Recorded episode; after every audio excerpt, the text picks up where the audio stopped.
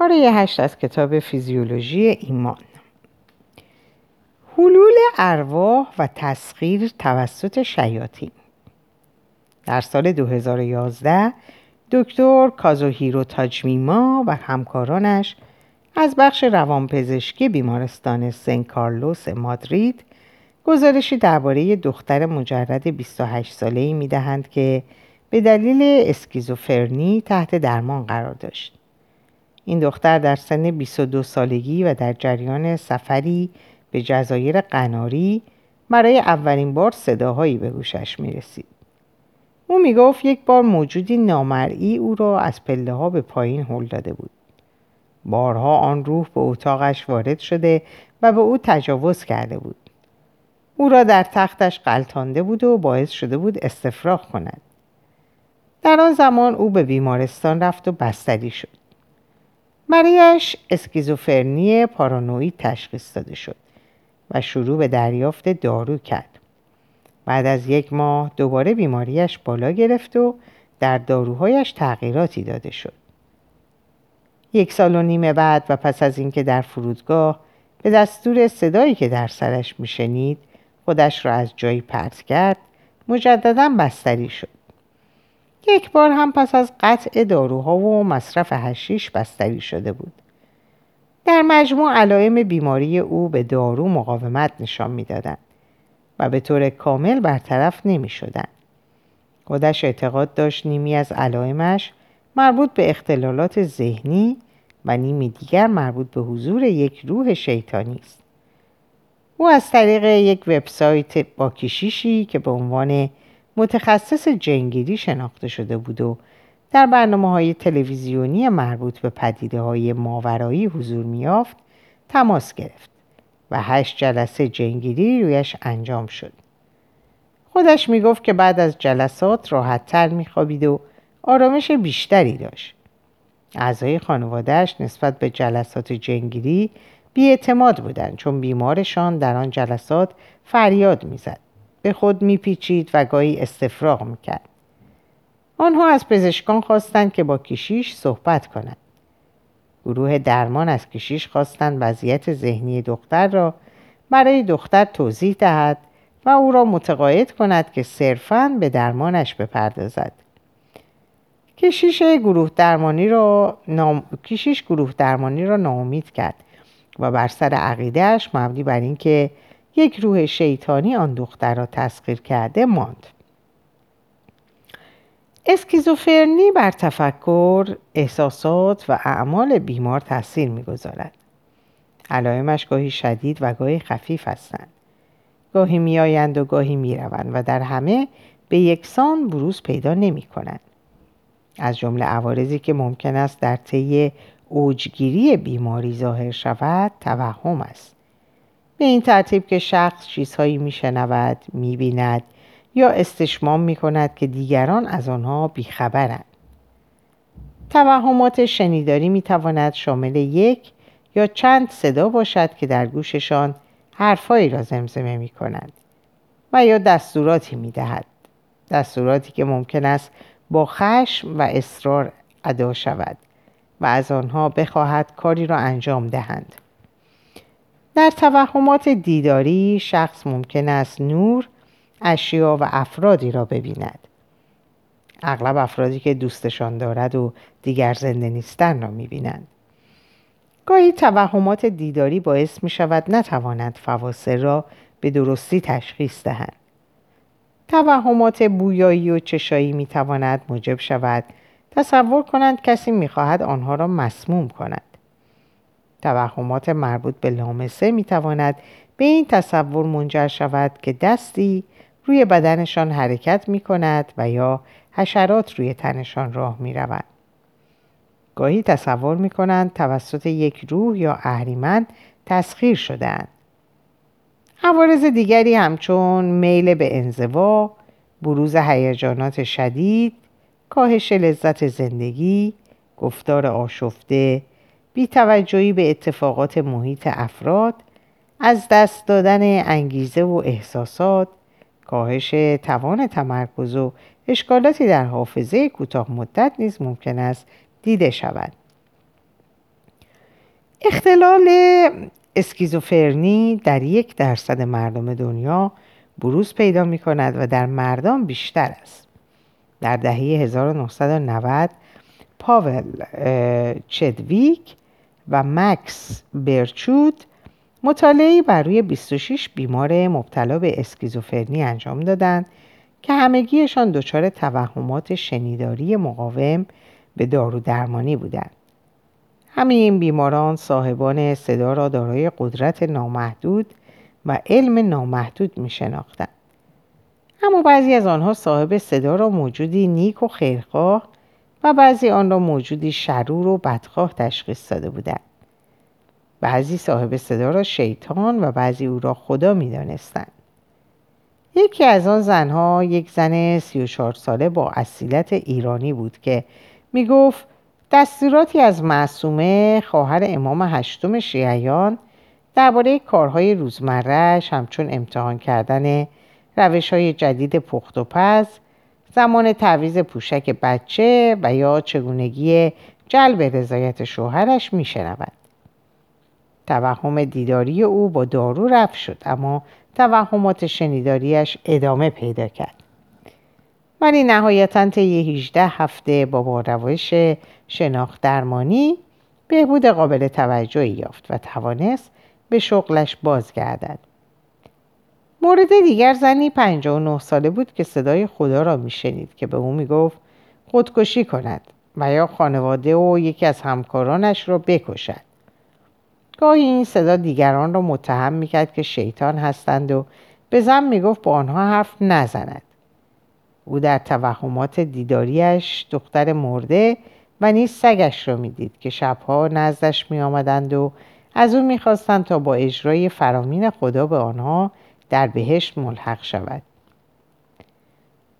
در قرون گذشته کسانی که چنین عوارضی نشان می‌دادند را تحت تسلط شیاطین و موجودات ماورایی تصور می‌کردند و با دعا و اعمالی خاص تلاش می‌کردند که ارواح شرور را از بدن آنها بیرون کنند.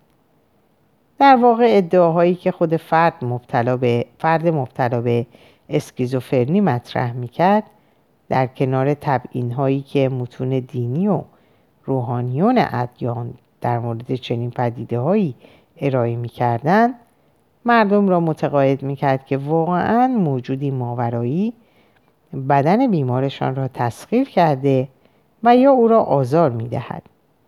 اطرافیان بیمار که رنج زیادی از رفتارهای بیمارشان می بردن چاره ای نمی جز اینکه به زعم خودشان از دست یک نیروی ماورایی به نیروهای ماورایی دیگر پناه ببرند تا مشکل حل شود به این ترتیب عوارض توهمی اسکیزوفرنی هم برای خود خود بیمار و هم برای اطرافیانش به عنوان شاهدی بر وجود موجودات ماورایی مطرح شده در دینشان تلقی می گردید.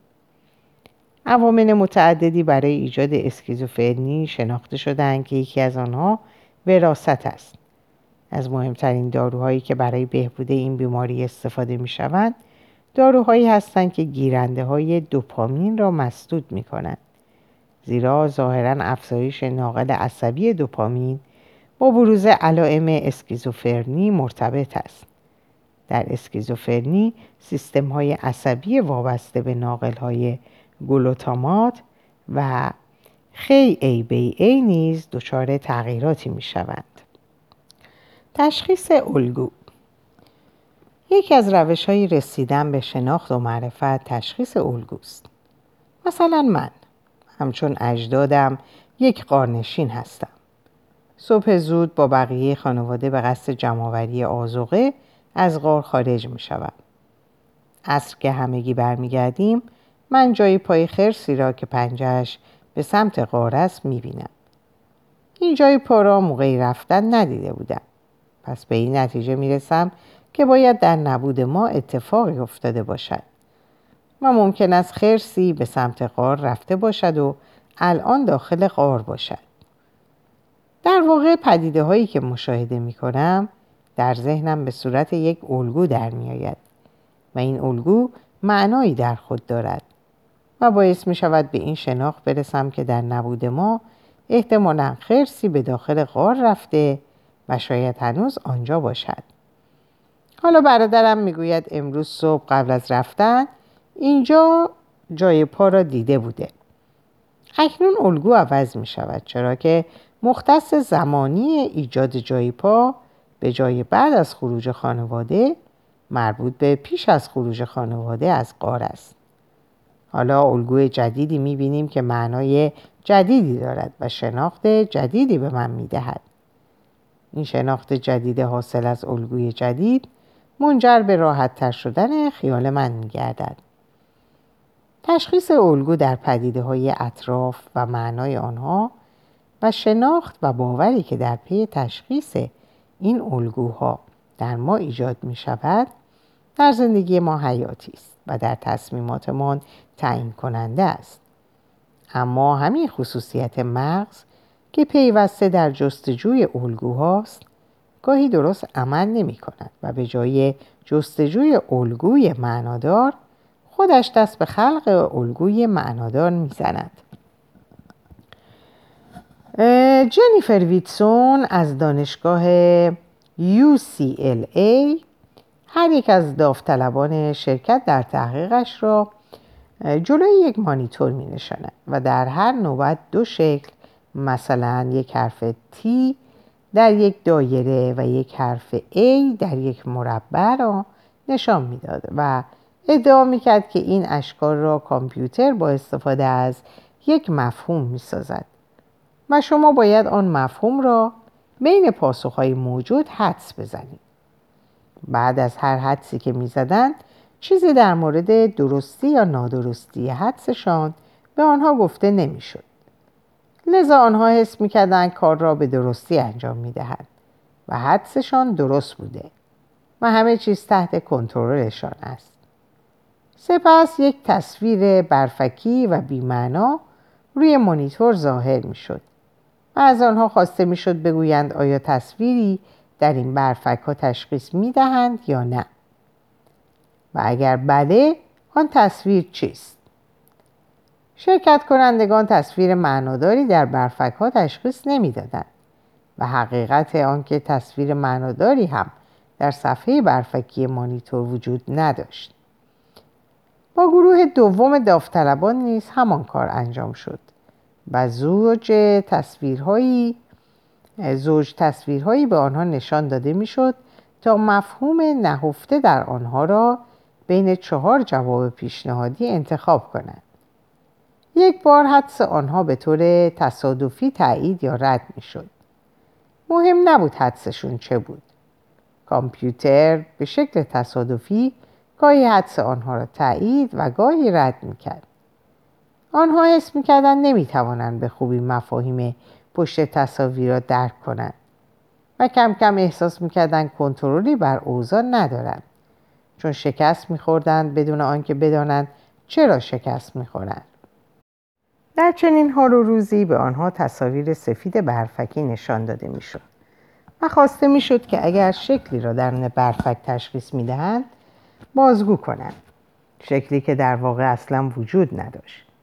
این بار بسیاری از آنها می‌گفتند تصویر را تشخیص می‌دهند و نام آن تصویر را هم می‌گفتند. مثلا می‌گفتند تصویر یک فیل یا یک قورباغه یا یک صندلی را تشخیص می‌دهند. گویا وقتی کنترل اوضاع از دستمان خارج می شود بیشتر و بیشتر موفق می شویم در میان پدیده های تصادفی و بیمعنای اطرافمان یک الگوی منظم و معنادار پیدا کنیم. گاهی بالا و پایین شدن ارزش سهام را در دست توطئهگران اقتصادی میابیم گاهی هر حادثه اتفاقی در اجتماع را نتیجه عملکرد یک گروه قدرتمند شرور می‌بینیم و گاهی حوادثی که در زندگی برایمان پیش میآید را طراحی یک طراح هوشمند و خیر می‌بینیم که می‌خواهد درسی به ما بدهد یا ما را امتحان کند. در واقع ما از جمع همه پدیده ها به این نتایج نمی رسیم بلکه پدیده ها را به گونه ای انتخاب می کنیم که از کنار هم چیدن آنها معنای خاص درآید.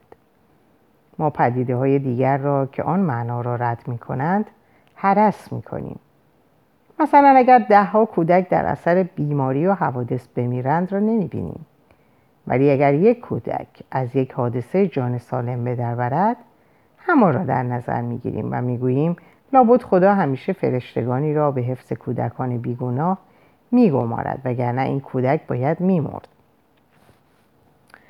این نظریه می تواند توضیح دهد چرا تئوری توطعه و نیز باورهای مذهبی در بین فقرا و یا افرادی که به مصائب شدید دچار شدهاند بیشتر است آنها به این ترتیب خود را رها شده حس نمی کنند آنها الگویی می بینند که معید یک معناست و آن معنا این است که همه چیز تحت کنترل ذهنی مهربان یا اذهانی شرور اما مسلط و عاقل است.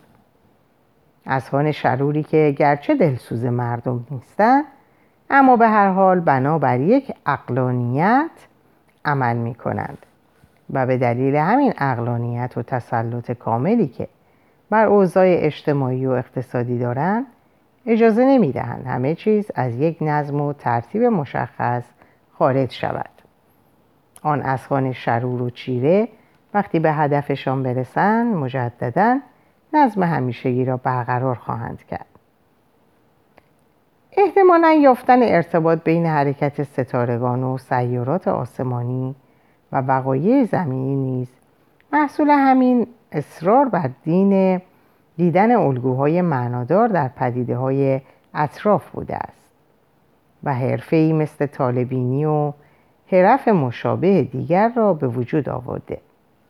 اختربینان هیچگاه تحقیق بیطرفانه انجام نداده بودند تا پی ببرند آیا رابطه معناداری بین جایگاه خورشید و ماه و تیر و ناهید و بهرام و برجیس و کیوان با بیماری ها ملایای طبیعی و جنگ ها و پیروزی ها و شکست های مردم خودشان یا دیگر ملل دنیا وجود دارد یا نه تنها یک یا دو نمونه که به نفع نظریهشان بود را انتخاب می کردند و بر اساس همان به فرمولی در این رابطه می رسیدند و به آن فرمول ایمان پیدا می کردند و به علم اختربینی اضافهش می کردند.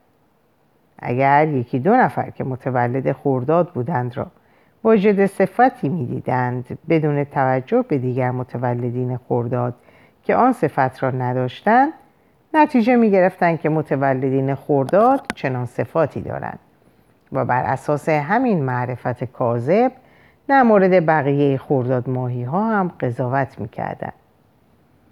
شاید آرام بخش بودن این الگوسازی های مغز نقش مثبتی در تکامل ما بازی کرده باشد. به هر حال ظاهرا گاهی این خصوصیت باعث می شود مؤمنین دست خدایشان یا خدایشان را در وقوع یک اتفاق آشکار و هویدا ببینند و به اطمینان برسند که حتما طرح و اراده و دست خدا یا مسیح یا ویشنو یا شیوا یا مریم یا سنت, سنت پیتر یا ابوالفضل و علی در کار بوده و به دینسان الگویی که دیدند شناخت و معرفتی در ذهنشان ایجاد می کند که یا ایمانی برایشان می سازد و یا به ایمانشان می افزاید. اعتماد به اجماع نخبگان اگر از من بپرسند سرعت نور چقدر است با اطمینان قابل توجهی می‌گویم 300 هزار کیلومتر بر ثانیه. اگر بپرسند فاصله خورشید تا زمین چقدر است باز با اطمینان خواهم گفت حدود 150 میلیون کیلومتر. من این اطمینان را از کجا آوردم؟ نه تنها خودم هرگز سرعت نور یا فاصله زمین تا خورشید را محاسبه نکردم بلکه حتی بلد هم نیستم این کار را انجام دهم. با این همه نسبت به اطلاعاتی که در این دو مورد دارم احساس داشتن شناخت و معرفت دارم.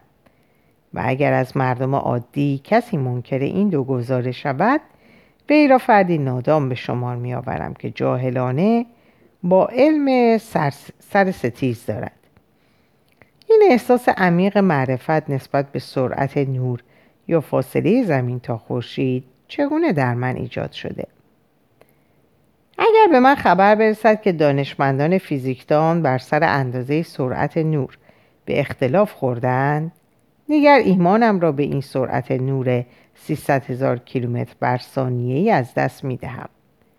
در واقع این اتفاق نظر یا اجماع نخبگان یک رشته است که باعث می شود گزاره های مورد اجماع در آن رشته را دانش قابل اعتماد تلقی کنم و روی آن حساب باز کنم و با صحیح فرض کردن آنها مسائل علمی را حل کنم واقعیت این است که اتفاق نظر علمای یک علم در ما انسان ها احساس شناخت و معرفت نسبت به گزاره های آن علم ایجاد می کند. در بین مؤمنین ادیان نیز این تلقی نسبت به علمای دینیشان وجود دارد.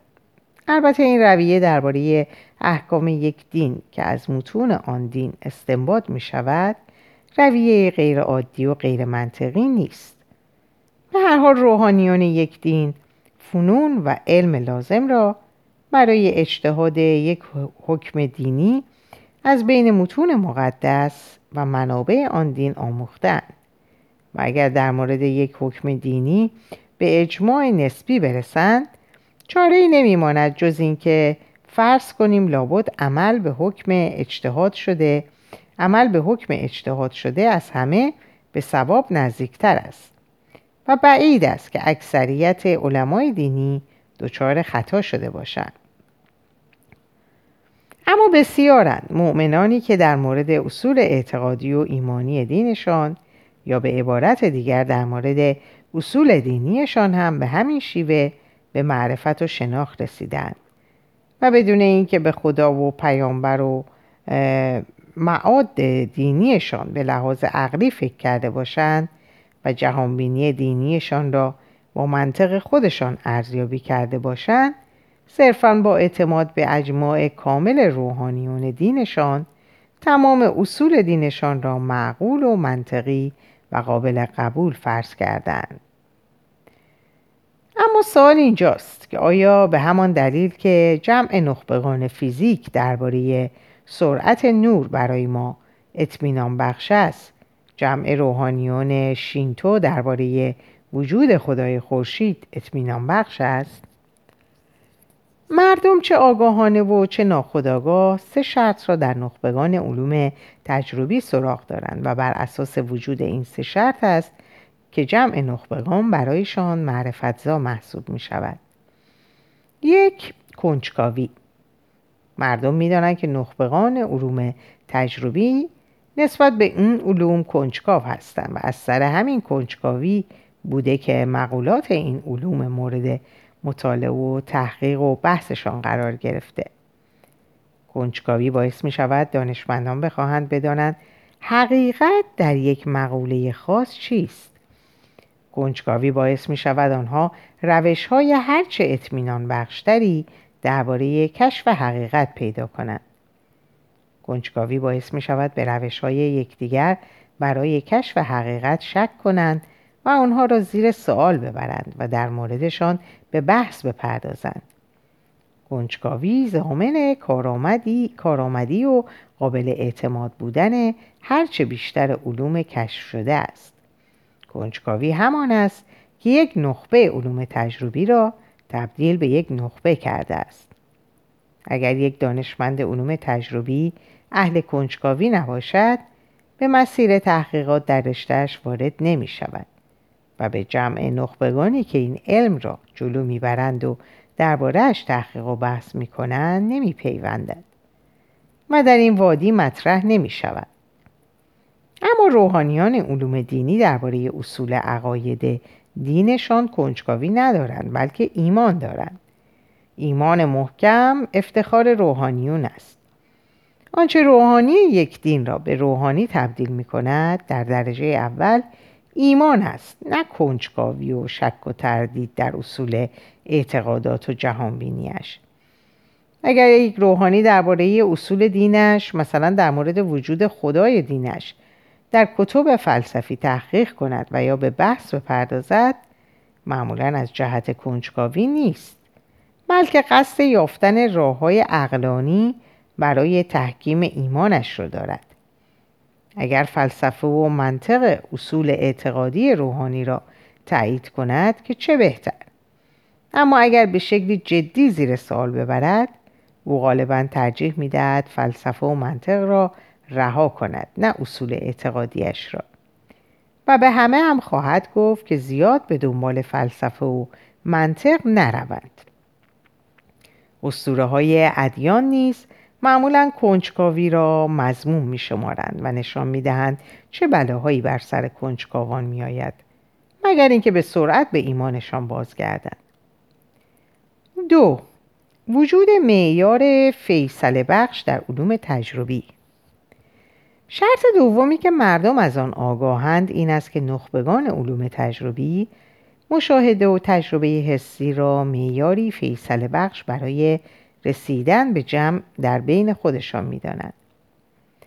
معیار تجربه و حس معیاری است که هر دانشمندی با هر عقیده و زبان و ملیت و نژادی آن را فصل الخطاب می داند و بالاخره پس از چند ماه یا چند سال با مشاهدات تجربی و آزمایش های مناسب اختلاف نظرها کنار گذاشته می شود و یک نظریه به عنوان بهترین نظریه برای توضیح مشاهدات یا به عنوان کارآمدترین نظریه برای استفاده عملی توسط اکثر دانشمندان پذیرفته و مفروض گرفته می شود.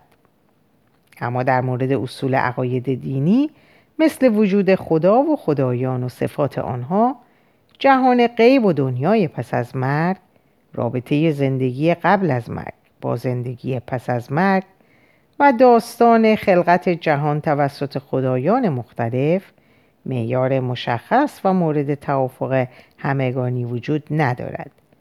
و در یک دین خاص هر کس ادعا می کند بر اساس یک یا چند معیار به آن دین ایمان آورده.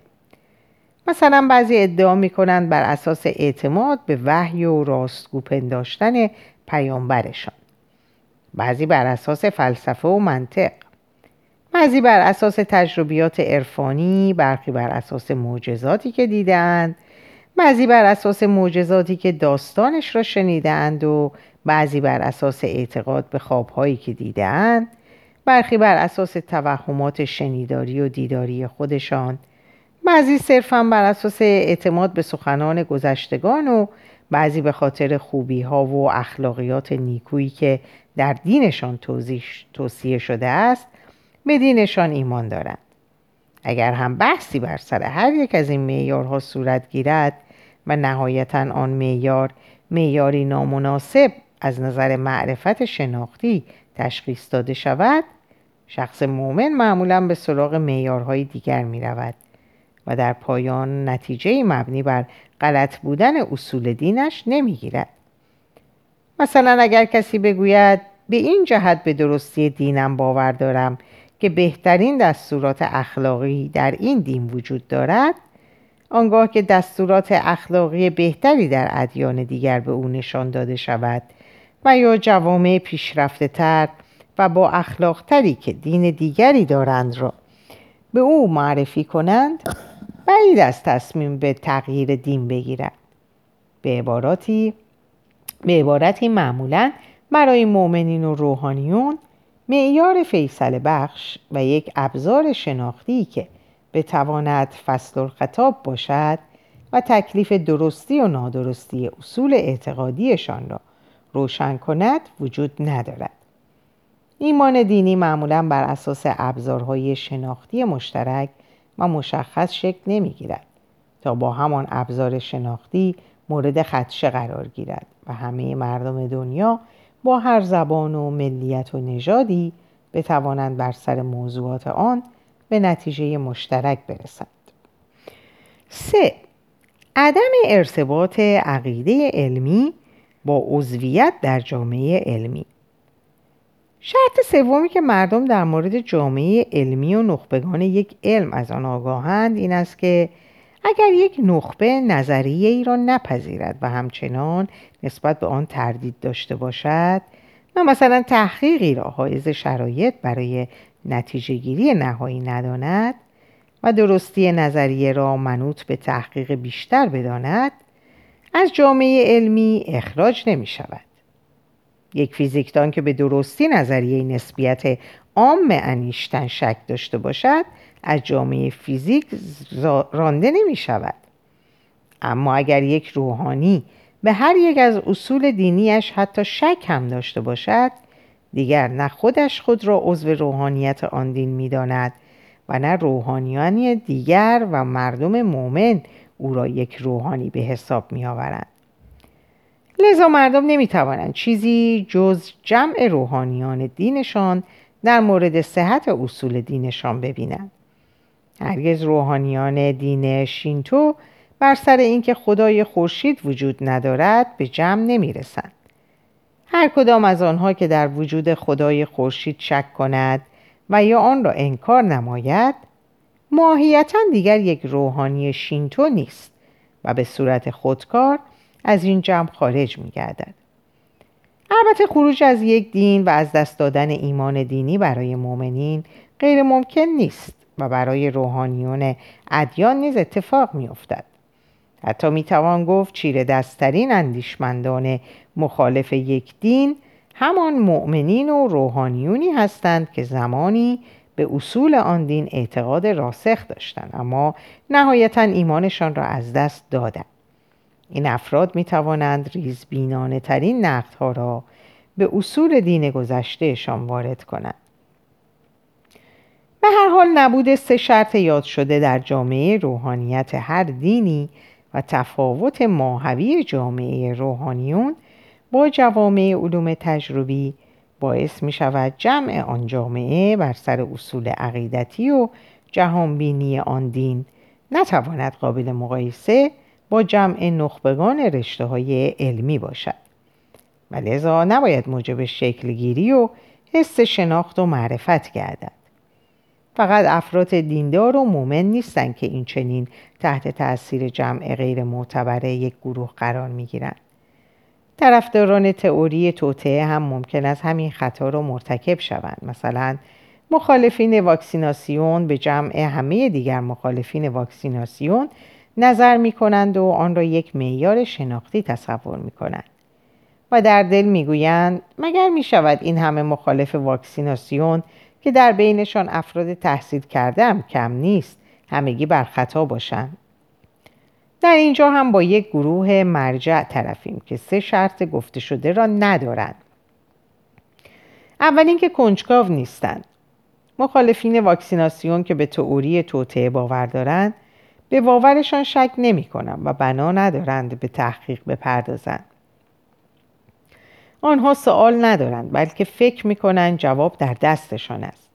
آنها فکر می کنند هر تحقیقی ساختگی و جلی است و توطعه سرمایهداران و گروه های شروری در کار است که معلوم نیست دقیقا چه کسانی هستند. اما به هر حال وجود دارند و بر همه چیز از جمله رسانه ها دانشگاه ها و مراکز تحقیقاتی حکومت های جهان و غیره چیرگی و استیلا دارند و لذا این افراد اظهارات هیچ مرجعی در تایید واکسیناسیون را قابل اعتماد نمییابند. دومی که مخالفین واکسیناسیون معیاری فیصل بخش چون مشاهده و تجربه استاندارد ندارند. زیرا هیچ مشاهده و تجربه استانداردی را توسط هیچ مرجع و منبع قابل اعتماد و اطمینان نمی‌دانند.